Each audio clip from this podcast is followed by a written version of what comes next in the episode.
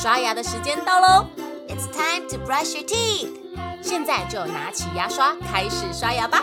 Grab your toothbrush and start brushing。故事还没结束之前，不能停止刷牙哦！Before the story ends, don't stop brushing。准备好了吗？Are you ready? One, two, three, go！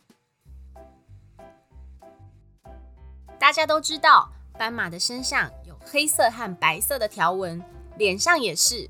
可是你们知道斑马的皮肤是什么颜色的吗？其实斑马是黑色皮肤、黑毛与白毛相间的动物哦。在斑马的背上有立起的鬃毛，仔细看，鬃毛也是黑白相间的。而且每一只斑马的条纹都不同，就像是人类的指纹一样，都是独一无二的。咦？我们好像常常听到“斑马”这两个字，小朋友，你知道是在生活中的哪里看到或是听到的吗？嗯，可不是动物园哦。没错，就是在路上常常看到的斑马线。可是为什么斑马线叫做斑马线呢？在古罗马时代，意大利的庞贝城里，街道上常常可以看到人和马车走在一起。结果经常发生车祸。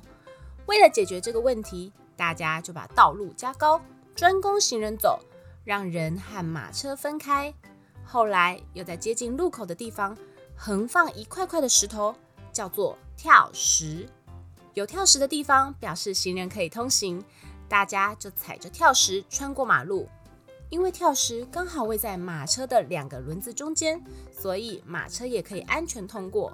这样一来，就解决了交通问题。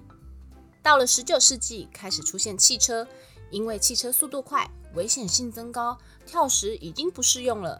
后来经过多次的试验，在英国伦敦出现了第一条横格状的人行道，因为洁白醒目，像斑马身上的斑纹，所以又叫斑马线。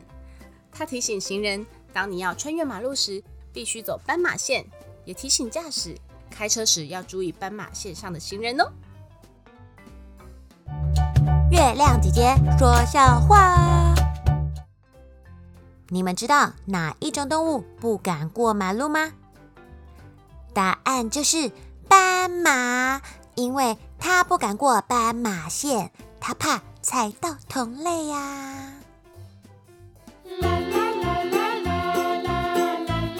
故事说完了。吃也变干净了。Good job you did it. 记得订阅微笑月亮就可以每天一起故事爱牙牙爱牙牙爱牙牙